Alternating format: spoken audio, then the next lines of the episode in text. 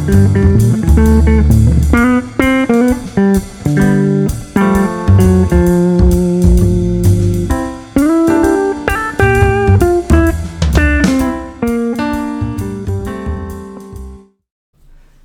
to the Book Evangelist Podcast, here to spread the good news that books and reading will save us all. Lissa and Marian will be talking about what's up in their reading and writing lives, reviewing recent reads, urging each other on to writing triumph, and generally wallowing in the pleasure of hanging out with a friend who loves books. Join us, wallow with us. This is episode 19, in which we will be discussing cozy mysteries. Good morning, Lissa. Good morning, Marian. Gosh. So this isn't what we were supposed to talk about today. Nope, we're supposed to be. We said we were going to discuss The Splendid and the Vile by Erik Larson. And uh, the reason we're not going to be discussing that this time is that I, I really feel like I've led you uh, down the garden path. Here we discussed what trouble we were both having reading and kind of to break that. And then I lured us into reading a book that's like 800 pages long. So It's really good. it's really good. I am on chapter 51. I think I'm a little ahead of you. Um, My copy, I ordered it from a local bookstore and they um, delivered it to my doorstep on um, New Year's Eve magically, uh, like at six o'clock on New Year's Eve. And I jumped right into it that night. Um, and then the rest of the year, I got distracted reading other stuff. Um, but I've really, I've really loved it. I didn't put it down because I wasn't enjoying it. Yeah. I just didn't pick it up again very often because I picked up other things. I've been reading it in little bits and chunks as I go, and I have the physical copy of it, and I've been reading the ebook copy of it from my local library, and I checked out the audiobook, but I have not listened to that. I've just been reading it. But it's taking me forever because it's it's so interesting that it makes me want to go and research other things. Yeah. Like like at this point, Winston Churchill's where I am. Winston Churchill's daughter Mary, it has a room, uh, her bedroom at Chequers, which is the weekend house of British prime ministers, and still is. And they're talking about how this room of hers. It was always called the prison room because Lady Jane Grey's sister, Mary Grey, was imprisoned there after she married a guy that secretly, without Queen Elizabeth I's permission. You should never do that. Yeah, and then it was like how she was really, really short, like four feet tall, and the guy she married was six foot eight. And I had to stop and go research the entire life of Mary Grey and see if I could find any pictures of the room, which I could not, which was a bummer. But so that really slows me down. I read three pages and then I have to go and stop and research for an hour because the internet is always there with more information for me. So I have not gone to research more, but I did re-listen to part of Connie Willis's Blackout because I was just then in the mood to think about the Blitz. Um, and then I just have to stop and like think about it. yeah. Um, even if I don't go track down more information, I need time to like process like, wow, what would that feel like to be? Because he does such a good job of putting you there. It does. Um, and then there are parts I had to read aloud to my kids because they were like hilarious. Like, guys, listen to this. Listen to what this was like. It is. I, every now and then I'm like, whoa. So anyway, we will finish reading that and we will get Yes. back to it. Uh, but in the meantime, as a sideline, and I can't quite remember how this happened, I don't either. we decided to read some cozy mysteries. yes. So yeah, so we'll be discussing cozy mysteries this time. before we get to that, um, I was slow to podcast this morning because I had to make some tea, and I'm new to tea drinking. Like most of my life, I didn't like tea, and I hadn't actually tried tea. And now um, I'm like sitting alone in my house a lot, and it's boring. And I make all kinds of different tea all the time, but I think I'm doing it wrong. Um, sometimes I know I'm doing it wrong because I leave it all sitting on the counter and find it later cold and still drink it. I, but I think that's how you're supposed to do it. So yeah, yeah, at least mine Oh, is always maybe cold. I'm, maybe I'm doing it right. Um, but um, I keep putting the tea bag in the hot water and then walking away with the cup Oh. with the tea bag still in it because it hasn't been long enough to s- steep. Is that the vocabulary word I need? You got you got the lingo. Um, I think I read it on the box. Um, but then later I'm somewhere and my tea bag is still in my mug and I don't have a saucer and then I just set tea bags onto things and that's bad. Yeah. They're nice in your composting. So, did you drink coffee before this, or have you been like a hot caffeinated beverage free individual all this time? Um, I was a I was a diet soda person for a really long time, um, and then I changed into a coffee person, but just sort of like plain coffee, light roast coffee with milk dumped in it, and then um, you actually can't drink cups of coffee all day, or I can't. So I'm a cup of coffee before noon person, and then I switch to tea, and I just switch between black tea and herbal tea depending on whether or not it is noon. I literally look at the clock when I'm choosing the tea, tea bag. Okay, so I, I have several comments on this. One, I think you can drink coffee all day. Um, Oh. People listening to this may or may not know that uh, my husband was a naval officer, and I think the Navy runs on coffee. Um, and he still will drink like Italian coffee that he makes on a stovetop, like super thing. But at work, he drinks coffee. But I had read that if you if your coffee was bitter, you should put like a few grains of salt in it, and this would take the bitterness away. Uh, and I don't drink coffee, uh, so I had him try that out, and he says it does work. So, uh, but he does not drink a lot of coffee at home. He drinks iced tea. Um, I do not. I have never, never been a coffee drinker. On occasion, I will get one of the you know things that purports to be coffee, but is secretly a great deal of sugar and whipped cream. Yes. Um, and That's how I drink alcohol. yeah, not, yeah, not to be a, da- a downer, but I don't drink coffee because when I was a little girl, um, I was really badly burned by uh, coffee. Uh, my mother and mom, if you're listening, I do not blame you or harbor any resentment toward you at all. Believe me, uh, reached behind a percolator to pick up a pen or a pencil or something, and the percolator got knocked over, and I was sitting in a high chair, and the coffee came over and uh, burned me from like the waist down, and um, the coffee grounds landed on my upper thigh here, where I still have some scars, which I tell my mother will be useful for identifying the body later to. Um, to bring this into the cozy mystery front. The body's easily identifiable. You'd have to cube me into tiny pieces to make me not identifiable due to this.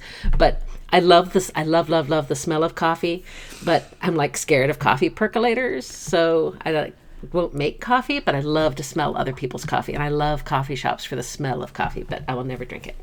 But my other question was: Do you have a uh, um, tea strainer, Lissa? I have um I have one of those little silver ones. Okay.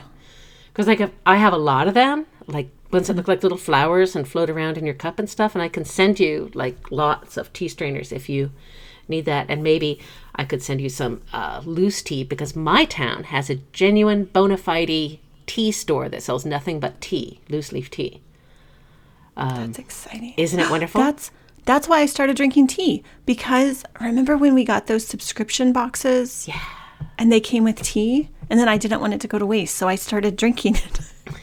there you go. That's how I entered the pandemic was with these with tea in my cabinet and I just slowly worked my way through everything in my cabinet because I just was so in need of like novelty No- yeah, different yeah, yeah. things and Excellent. Well, my local tea shop can keep you supplied with maybe 300 different kinds of loose leaf my tea. Um, yeah. So we've got all the things. that sounds exciting. And, and tea is perfect for having with your cozy mystery.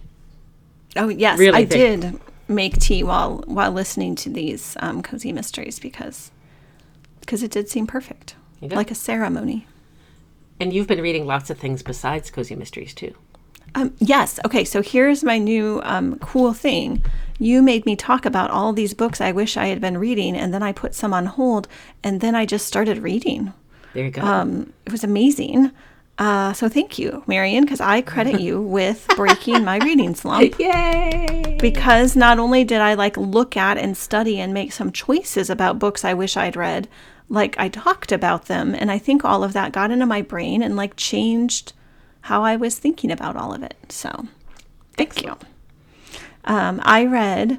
Uh, I finished The Roommate, which I had put down previously because it like got like kind of weird. Um, it just got weirder. The people like launched their own sex positive sex instruction website. Um, it was a lot. A Uh, but I wanted to see how it instruction turned out. website. Oh yeah. And it was all about that. They hired actors. Like it oh was my! it was a lot. Uh, yeah. um, but I finished it because I wanted to see what happened. Um, and um, then all my other books are much more tame than that one was. Um, our friend Ashley loaned me Miss Buncle's book by D.L. Stevenson. I have read which Miss Buncle's book. Did you love it? Because I did love it. yeah, um, I loved it. Um, so I read it really, kind of really slowly, like parceled it out to myself, um, and it was lovely. Um, I love the idea of somebody writing a book about their town and then having to watch everybody else read it, and it was lovely. Yeah. Um, I will tell you on a side. Speaking of my mother, she's like my team for this podcast. My mother is is 88, 89, uh, 80, 89 maybe this year, um, and lives by herself. And because she's a, an old lady who lives by herself, and it's a, a pandemic, she's you know at home all the time in her uh, little apartment, and she can see people coming and going to the apartments around her and to the dumpster and stuff and it kind of reminds me of rear window kind Yeah. of the thing. But she i'm like mom you need to start taking notes on who's doing what and it's like writing itself and I was, it's just like miss buncle's book. You just write down what the people around you are doing and it's going to write its own uh, marvelous uh, book for you right there and no one will know if it's satire or if you're very innocent. that's right that's right um, it was lovely. Um, and so then I read Beach Read by Emily Henry, like in the same day. I did not sleep very much, actually, day before last. And it was fabulous. I had put it off because it was about writer's block. And somebody had recommended it to me right around NaNoWriMo. And I was like, no, no, no. That's not, not the book for me right now. Um, but it turned out to be like a boy next door romance about writer's block. And that was fabulous. Um, so I actually um, I took a screenshot of like maybe the best part ever to read to you.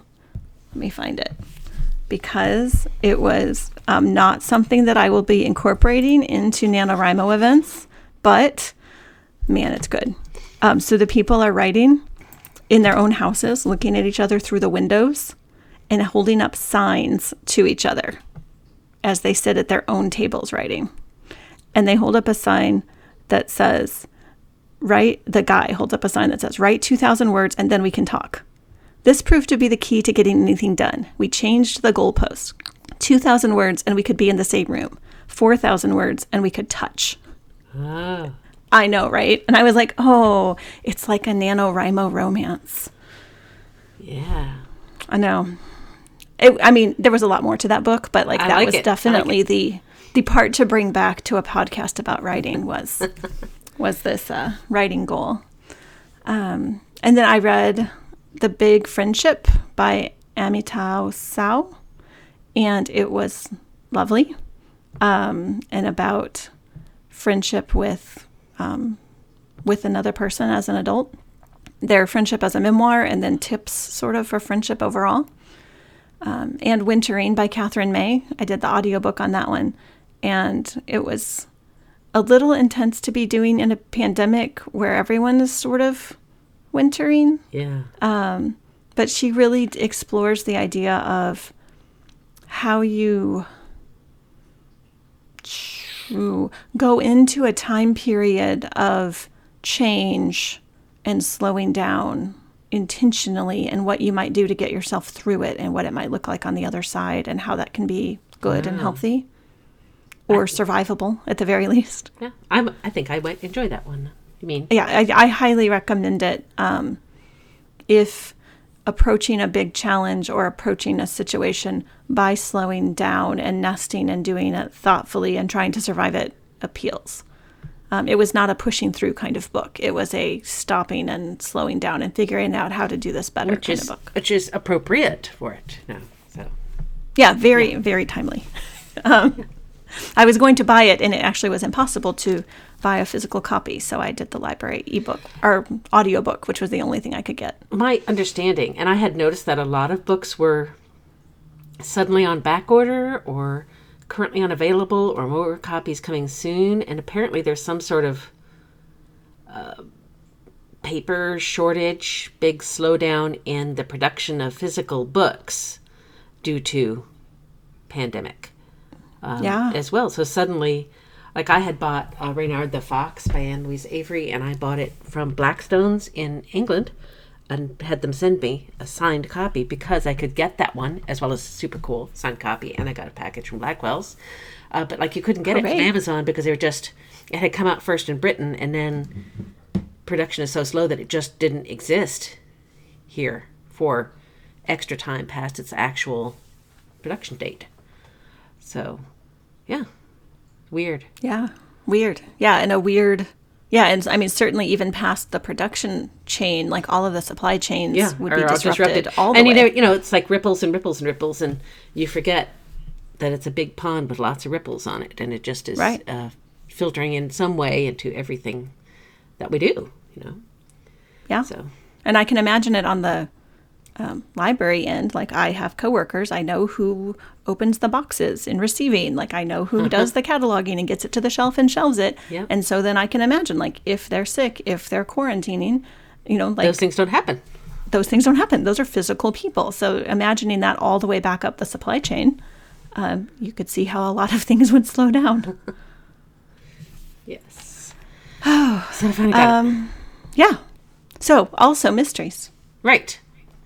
Yes. I ended up uh, reading two mysteries, cozy mysteries, all the way through, and listening to most of a book about murder and part of another audiobook of coziness. Um, and I would be happy to tell you what they are. Yeah, because I I did almost all of the same series. So tell me about your variety here. Well, I started off, um, this was before Christmas. I wanted a cozy, Christmassy type thing. Uh, and I ended up picking The Christmas Egg by Mary Kelly, which is an older book written in, I think it was written in the 1970s, but it clearly takes place in the 1950s in England, and um, I got the the blurb off of Goodreads, which says, "In a gloomy flat off Islington High Street, Chief Inspector Brett Nightingale and Sergeant Beddoes find an old woman dead.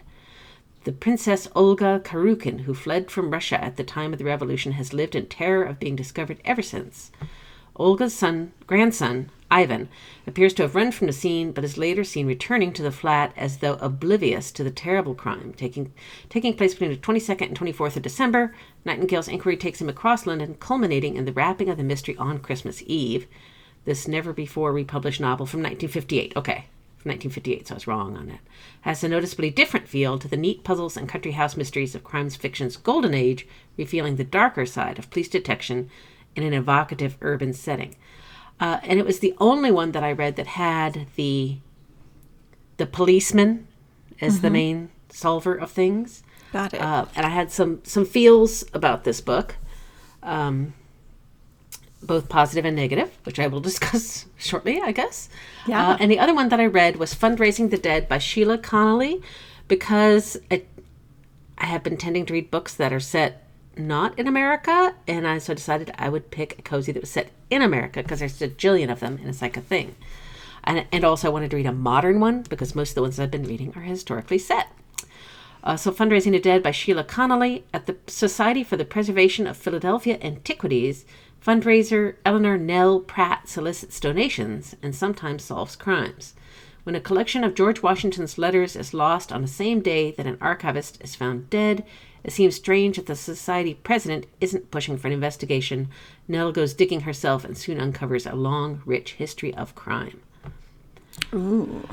And I listened to, uh, and it returned itself to the library. Uh, so I, but I have the paper copy in. Uh, the Art of the English Murder by Lucy Worsley. Uh, Lucy Worsley is a, I guess I would call her a pop culture historian. She's the type of personable historian who makes documentaries about stuff. And this is kind of, it's an interesting book.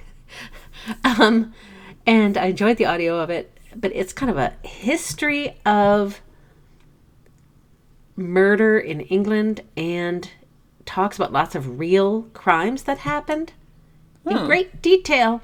Um, Oh, Uh, and how the public reacted to those famous crimes and the point that I've reached, we've reached up to like Agatha Christie in the golden age of mystery. And so I'm most of the way through the book. And it's still kind of talking about how changes in forensic technique are changing things and the rise of the English murder mystery story um, as compared to the state of actual murder, how people are murdering each other, why people are murdering each other, uh, what the police are doing about the fact that people are murdering each other. So it's kind of an, an interesting historical counterpoint to these. And then I listened to part of The Inspector and Mrs. Jeffries by Emily Brightwell. As housekeeper to Scotland Yard Inspector Witherspoon, Mrs. Jeffries supervises informal investigators. Um, Coachman Smith, maid Betsy, footman Wiggins, arthritic cook Mrs. Goodge, and more. And the inspector, i it's a Victorian set one. I told you I've been reading lots of historicals, and the inspector is he's kind of an idiot. and Mrs. Jeffries is the widow of a policeman, and she is his housekeeper, and she is the real brains behind the operation. And she kind of pushes him in the correct direction without him noticing, so that he can, you know, uh, solve things. But in fact, he he wouldn't have a clue if if ha ha ha if Mrs. Jeffries did not steer him in the right direction.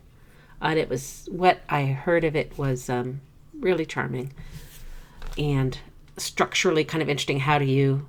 And this is one of the big questions I have about cozies: is you have often an investigator who's not police, so how do you let them have access to the crime scene, the clues, the people, and so forth without that thing? So, what have you been reading, Lissa? Um, I read a bunch of Daisy Dalrymple mysteries, and by read I mean listened to the audiobooks. Um, and they were lovely, and I had not really read very much stuff like that. Um, and so I I listened to these with an eye toward how do you put together a cozy mystery and how do you keep people interested? And how do you do the red herrings and the reveals and the um, so that part was really interesting too. But then of course i was captivated by daisy dalrymple because she was like a really interesting character. She charming? um, she's charming. Yeah she's charming. And it, they're set between world war one and world war two which is a time period that i've been reading more from lately.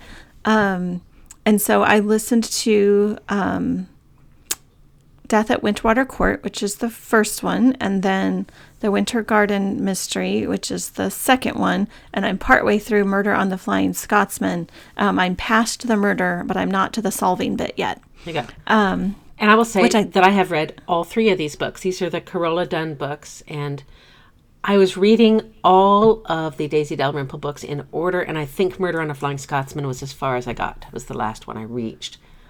Um, I had read one with the opera, Death of a Mezzo, or something like that as well. So maybe I read one past this. I don't know. Um, I have the fourth one checked out, but I've got to, you know, listen to the third one all the way through to see who did it. Um, and then I thought, oh, I like cozy mysteries. I'm a cozy m- mystery listener right now. So I checked out this other one called Pies and Prejudice by Ellery Adams. And it seemed to me like that would be great for me because that is clearly a takeoff on Pride and Prejudice in the title with a funny pun about, you know, baked goods. This seemed all good. Um, and I listened through probably the first two hours, maybe hour and a half of the audiobook, um, which turned out to just be the opening setup. Like somebody, Yeah. you know, um, wa- walked in on her spouse uh, having an affair, um, left, went home. We reestablished her at home and her relationship with her hometown and her relationship with her family. We introduced ourselves to a lot of characters and sort of set her up to maybe open a pie shop and and I'm not yet to the part where anyone is murdered. So that has been interesting because as I'm listening, I'm like, well, who's going to get murdered? It's got to be somebody. Of, who's a- of all it- these people that I'm learning to, you know, try to care about, I'm learning like one of them will get killed, and I'm not sure who yet, and I'm not sure if I'm going to care, and I'm not sure if I care who did it, and that's where I've stopped.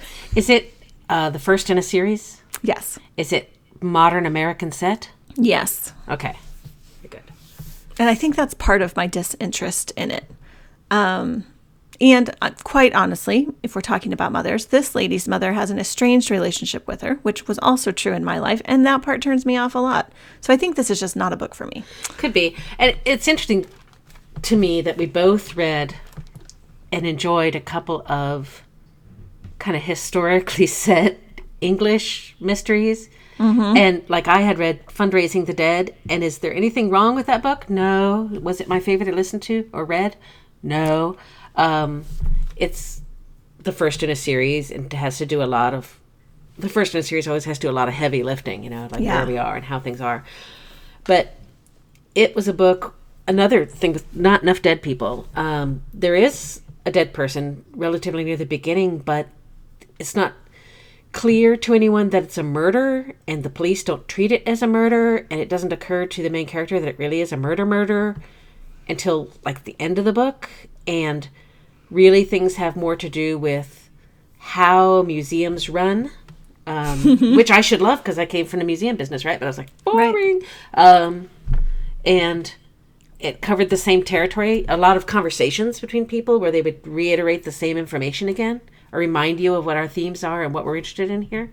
Uh, and i was like okay we already had this conversation with six other people. We don't need it again. So there wasn't anything wrong with it but i felt like it wasn't the book for me either. And i would much rather have been reading a carola dunn a Yeah. great daisy book. Yeah. Um, so then, in order to find out like what was happening that so captivated me, I checked out this um, sort of random ebook called "How to Outline a Cozy Mystery" by Sara Rosett.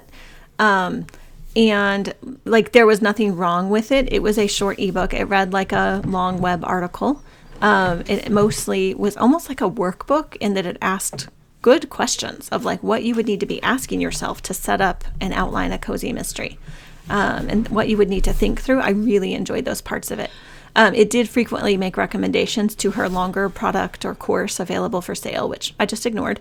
Um, But I liked the, the questions um, that it asked because it made me a more critical reader when I went back to listen to my next Daisy Dalrymple mystery of like, oh, well, I see what's happening there, maybe, or maybe I'm wrong because it's being well done and I'm not sure.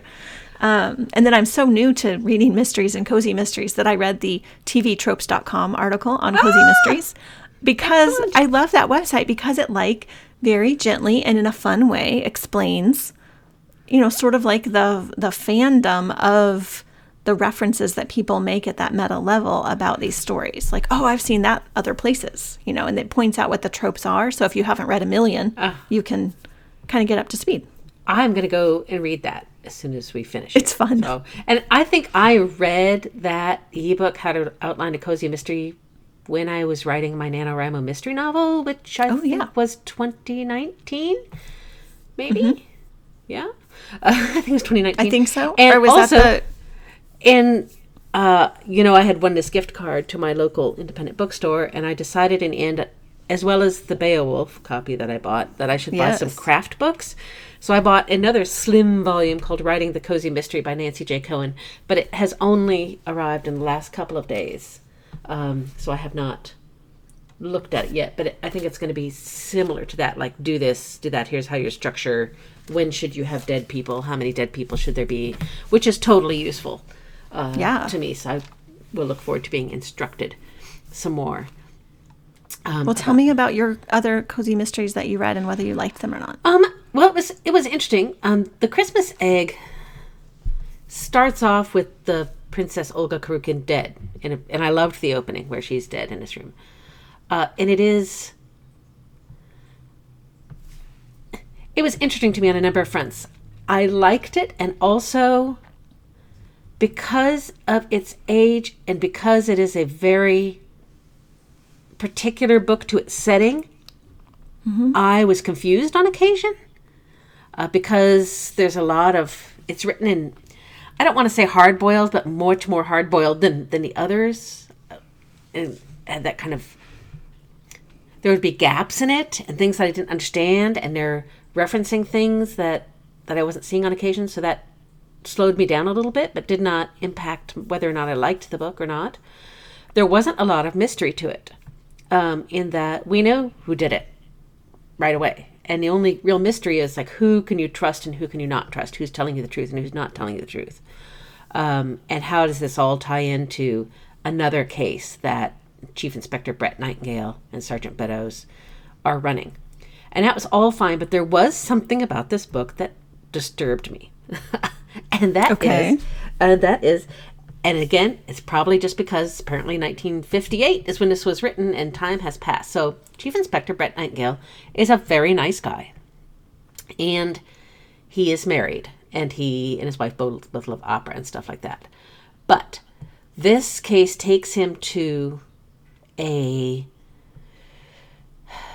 dealer in antique art and jewelry who may or may not be wrapped up in this and the shop that these people have and in the shop there is a shop girl. And Brett Nightingale, when he thinks about her, thinks about how beautiful she is and talks about like the back of her neck and and uh, how the clothes she's wearing accentuate parts of her body, uh, which I didn't feel like he should be doing that because he's a married man.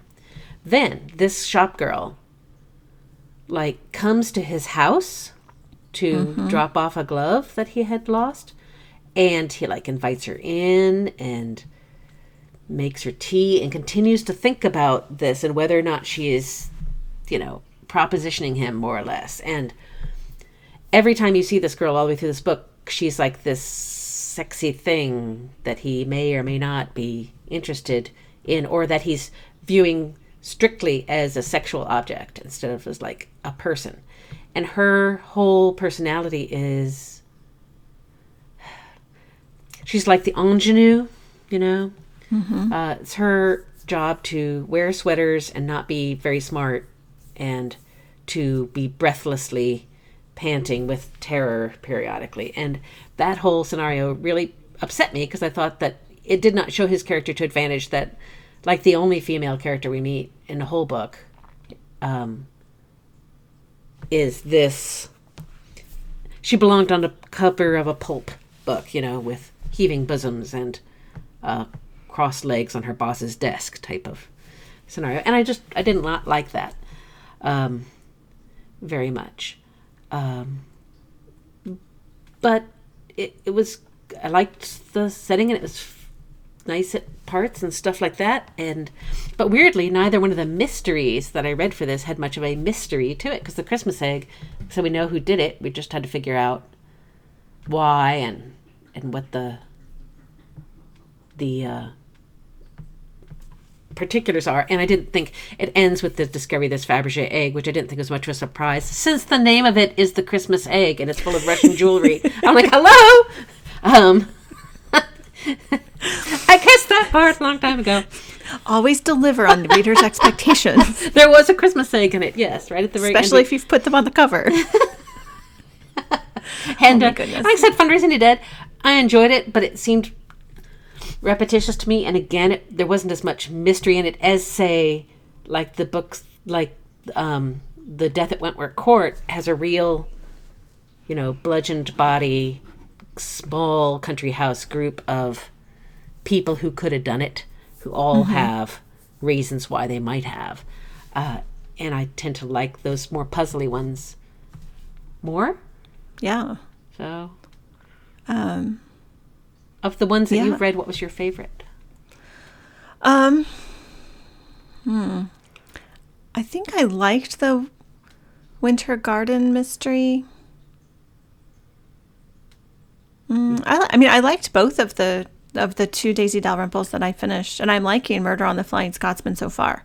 Um, I have discussed its finer plot points so far with my four year old niece, actually, um, because because she showed me a feather that she found, and we talked about how that was in Aunt Lissa's book she was reading. right. That's right. Um, That's- feathers are ex- important in that book. I did not mention to the four year old that I was reading a murder mystery at all. I just said, there's a missing pillow. It's so interesting. Um, it's always good to get kids thinking about clues. That's right. Um, I think I've liked all of them so far. Um, I mean, I would say that they're pretty comparable. Um, and reading books in the same series has got me thinking about, I think so often cozy mysteries end up in a series and how hard it would be to, to keep putting a non professional in you know, this falling over bodies kind of situation where they keep having things to investigate. And I, I think by Murder on a Flying Scotsman, the the handsome potential love interest Scotland Yard inspector is mentioning to Daisy like everywhere you go, you're tripping over dead people. You know, Yeah. This is getting to be a habit with you. Uh, which is, but that's interesting. If you're plotting, regardless of of setting and time and so forth, this series of murders or you know series of books, if you want to write fifteen of them, Right. how do you get your protagonist to continue to stumble over dead bodies all the time? Right. And in what scenario Mm-hmm. is that possible before you start living in murder capital USA? There you go. I you know I I've loved the Midsomer Murderies, Midsomer Murders on uh, television, the PBS mystery series. Spent like twenty years, and I've I was watching them in order until they removed from Netflix. Wow, And, like Oh. so I made it through like eleven seasons. But my husband would come home and he's like, "Man, let's never move to Midsomer because everybody there is either a victim or a murderer. Everybody." and, and those take place in a series of little English towns. Um, and he was like, "Don't ever join a class with Inspector Barnaby's wife because every every hobby she takes up, every group she joins, every trip she goes on, every you know thing she gets involved with, there's always a dead person or two or three lounging around the place." Oh. So we have to Yeah. suspend disbelief. Definitely that, a uh, challenge. Yeah.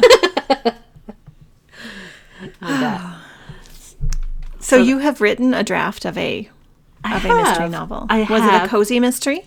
It it is, and actually, it's my two writing goals for this year. One is to finish revisions on my big adult fantasy that I'm writing, and the other one is to start and or complete rewrite, redraft my murder mystery, which was called Murder in Old English, and is a cozy mystery that takes place in 1920s England.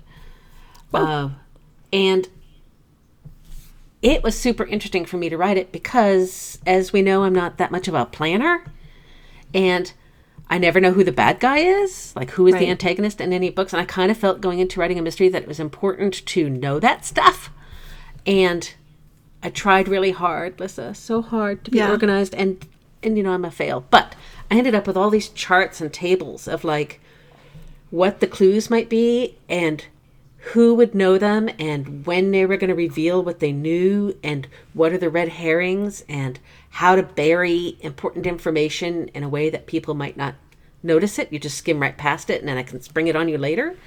Um, And I really enjoyed it. It was like a puzzle to build and I liked my character. And interestingly, I could see how she could be uh, arriving at a lot of different mysteries. And it also has a potential love interest Scotland Yard inspector in it. So I'm kind of looking forward to to getting back to that, taking a shot at, see how it goes.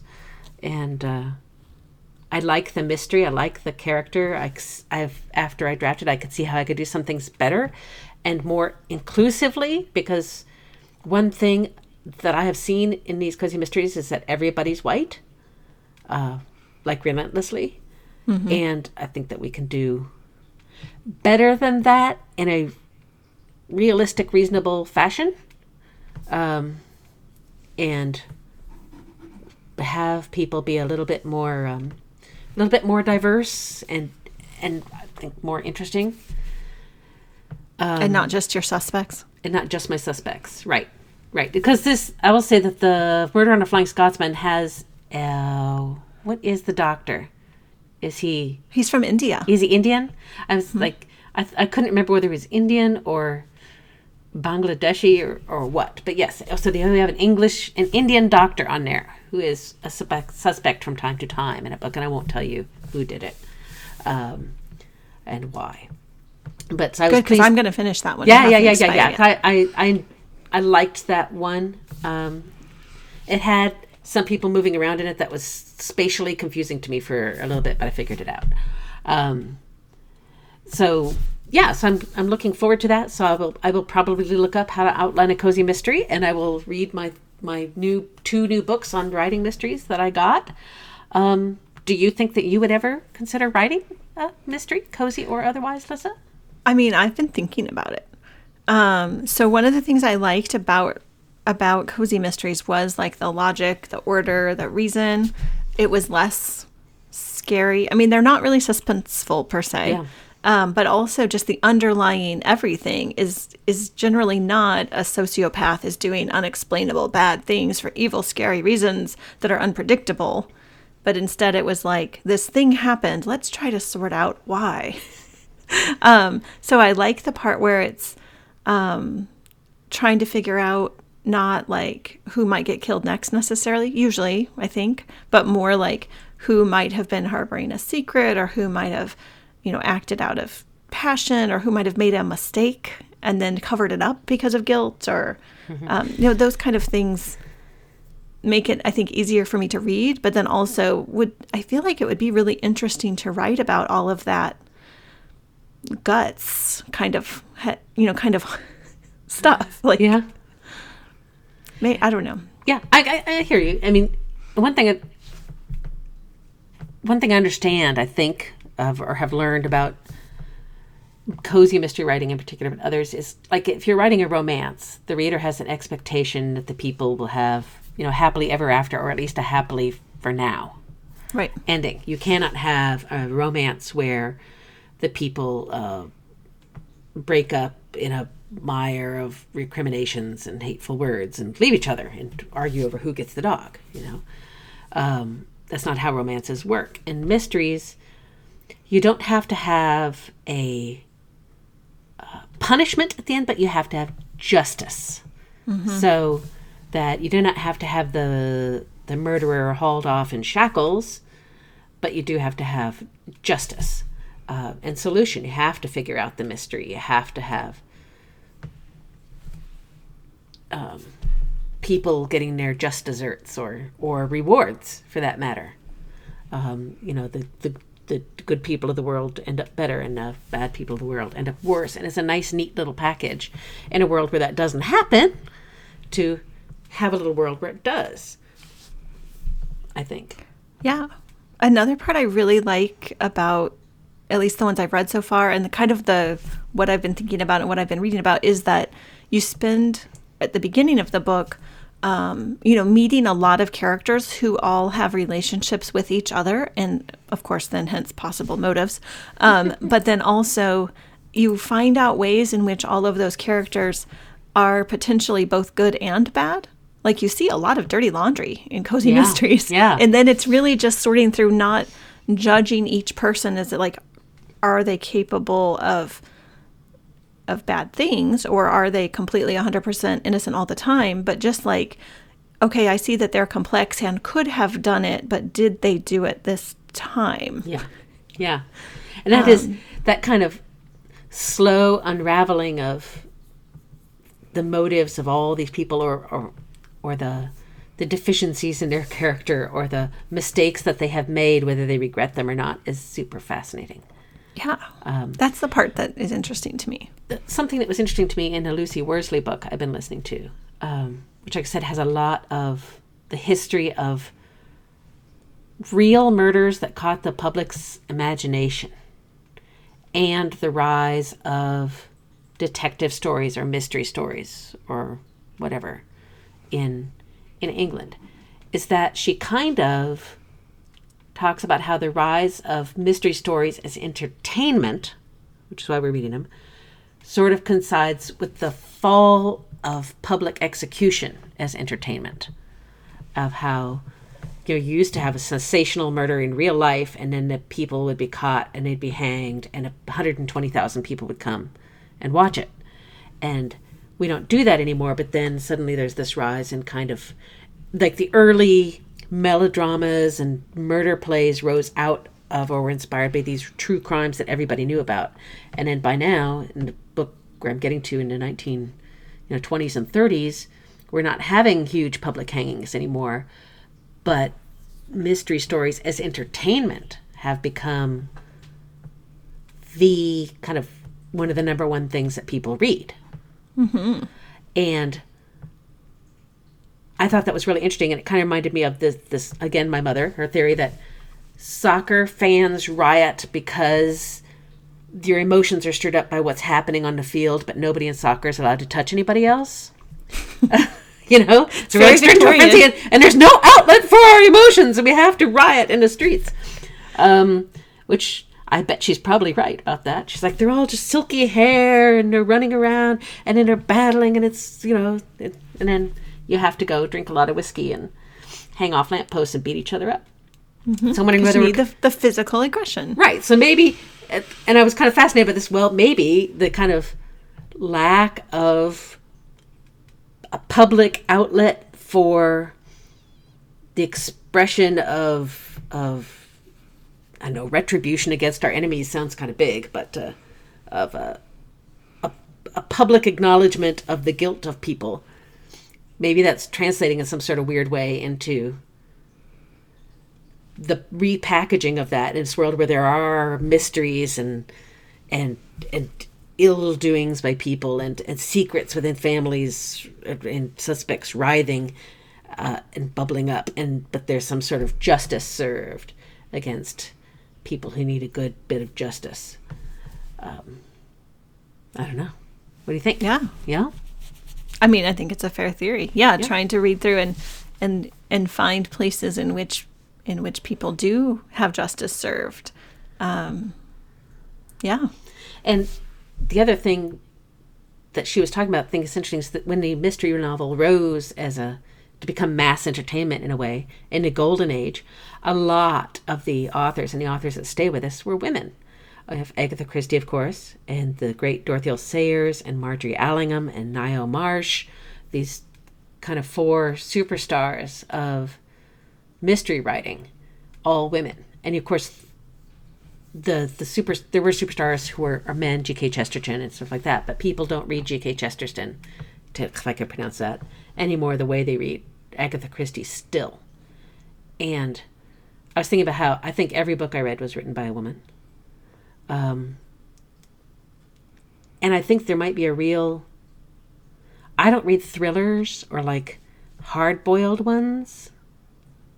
Like I read an Alex Grecian and I really liked it, but also it scared my pants off. Mm-hmm. it's like ah no, I couldn't read this section. I have to skip. Like I read the back of one and I was like, "Oh, I don't think I can open yeah, this." he's a wonderful, wonderful writer. And then I was like freaked out by what's on the page. Um, so to me, there maybe there's maybe like we're looking at just the little cozy mysteries this time, and in the spectrum of mystery, there's there's like a lot of different things going on. But I'm wondering, and I don't know if this is true, and I have no basis in fact whatsoever. I have no data. I'm wondering whether there is a split in between like men writing more hard boiled or graphic content thrillers and women writing more psychological, cozy type things. Because you have like Lee Child and Pat Patterson and that crowd over there. with the procedurals. I don't oh, know if it's a split in the writing or the marketing publishing for sure. Even in terms of who the author is, do you think more women write cozies and more men write that, or is it all secretly um, pseudonyms? Well, that's yeah, and I was like, maybe they're all actually the other gender. I don't know. Right, but I read uh, what but- was it, an but for- MC Beaton, and that's a woman. But I did not know, and I have read her Regency romances, which I enjoyed very, very much, and I didn't realize it was the same person right. until I went and like looked her up and realized, oh, a that's a lady type, and b I've read her Regency romances under her different name. Yeah. Um yeah, so I don't know whether it's more also in reading Uh-huh. that readers are more open to the cozy female cook slash hobbyist slash you know Daisy Dalrymple's uh, really being boundary breaking by becoming a journalist, um, you know, writing Yeah. for for magazines um, and taking photos. Um, whether it's more acceptable to have that kind of main character be a woman Yeah. and have the have the inspector be more the procedural. I mean because if the actual scotland yard detective came in that has a different power dynamic. Um, people re- react to him differently. He does his job differently um, he can't just show up to like, oh, I have my camera, I'll take some pictures. in that same way that Daisy Dalrymple can, uh, you know, and gain people's trust in that same cozy way of sitting with them and just chatting. And um, so I don't know, maybe maybe the characters are constrained within their own gender roles in the book. True, but I mean, in but in like in modern cozies too, are they like reinforcing those gender roles? Because like okay, because you know I'm, I'm married to Captain America here, a big scary Forty Ways to Kill You Without Leaving Mark. Loves like cozy mysteries and ice skating and um, uh, like he loved Crazy Rich Asians and and Yeah. things like that because he's a secure individual who's not toxic. Right. Um, and I don't feel like they're marketing these books to him. He's just going and getting them, but they're presuming that their predominant audience is going to be a female audience. Maybe we need to write cozy mysteries for uh, non-toxic, big scary dudes. But but he likes those books already. He does. So I think but if- part of it but is if part of reading is wanting to see yourself in the character, is are they doing a disservice to him because there aren't any uh, guys who own pie shops who have a lot of friends who drop dead, and the sexy female cop who's assisting him? No, but I I mean I don't think it's the authors doing the disservice. I think it's the world doing the disservice. Yeah, is the world. Because if if a really tall white man walks into a situation, he is automatically treated differently by Yep. the actual world than a tiny petite older woman holding a bag of knitting. But it might be kind of In the charming real world. because, like, how would he get the good gossip out of people? You know, that they would give to the tiny old lady with the knitting, that they might not give to him because they would presume he's not interested in the local gossip that helps us solve mysteries. Yes, he does. I think it would be hard a- to write that book. It would be, and then he does come with a completely. That character would come with a completely different power dynamic, as you point out. That people would uh, give you a, a different form of respect, or respect you in different um, Yeah. areas of, of life and disrespect you in others. They would not expect him to have a great cookie recipe, um, but they would expect him. They would give information when commanded to do so, perhaps. So Right. Yeah. So, how, as a writer, do you write characters who d- don't fit the mold of what you've seen in books and movies previously, but that are accepted by your readers? yeah. So it's interesting. It's fascinating, oh, but I am enjoying them as as just the, it's been just the sort of of low stakes fluff that I have needed at this juncture in my life. Yeah. Yeah, and I will be happy to read like a million more. So, as stopgaps between really totally fascinating and detailed, slow reading chapters of The Splendid and the Vile. Excellent. I'm going to keep plotting my cozy mystery series in my head. Because I feel like you can't, well, I feel like I can't really pretend like I'm successfully outlining a cozy mystery if I haven't figured out how it could be a series, because I feel like that's yeah, part of the I think deal. I think a series is necessary, absolutely. And uh, so maybe next November, cozy mystery for you, Lissa. Maybe. If I could just successfully outline one, I feel like that would be a goal to accomplish. Very good. If there's, I was going to say, if there's a lot of oh, purring on the uh, the audio, it's because my cat has arrived unexpectedly. Somebody has opened the door and she's rubbing all over the microphone now, and purring a lot. So you get free cat content this time. I can hear it clearly. That is awesome.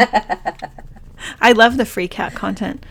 Um, well, until next time, when we discuss The Splendid and the Vile by Erik Larson, everyone can just listen to free cat content. There you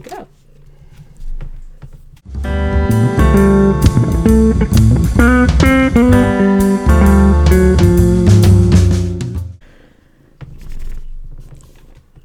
Thank you for listening to the Book Evangelist podcast. Please remember to listen and subscribe wherever you get your podcasts. Send us your comments and, of course, your book recommendations at thebookevangelist at gmail.com.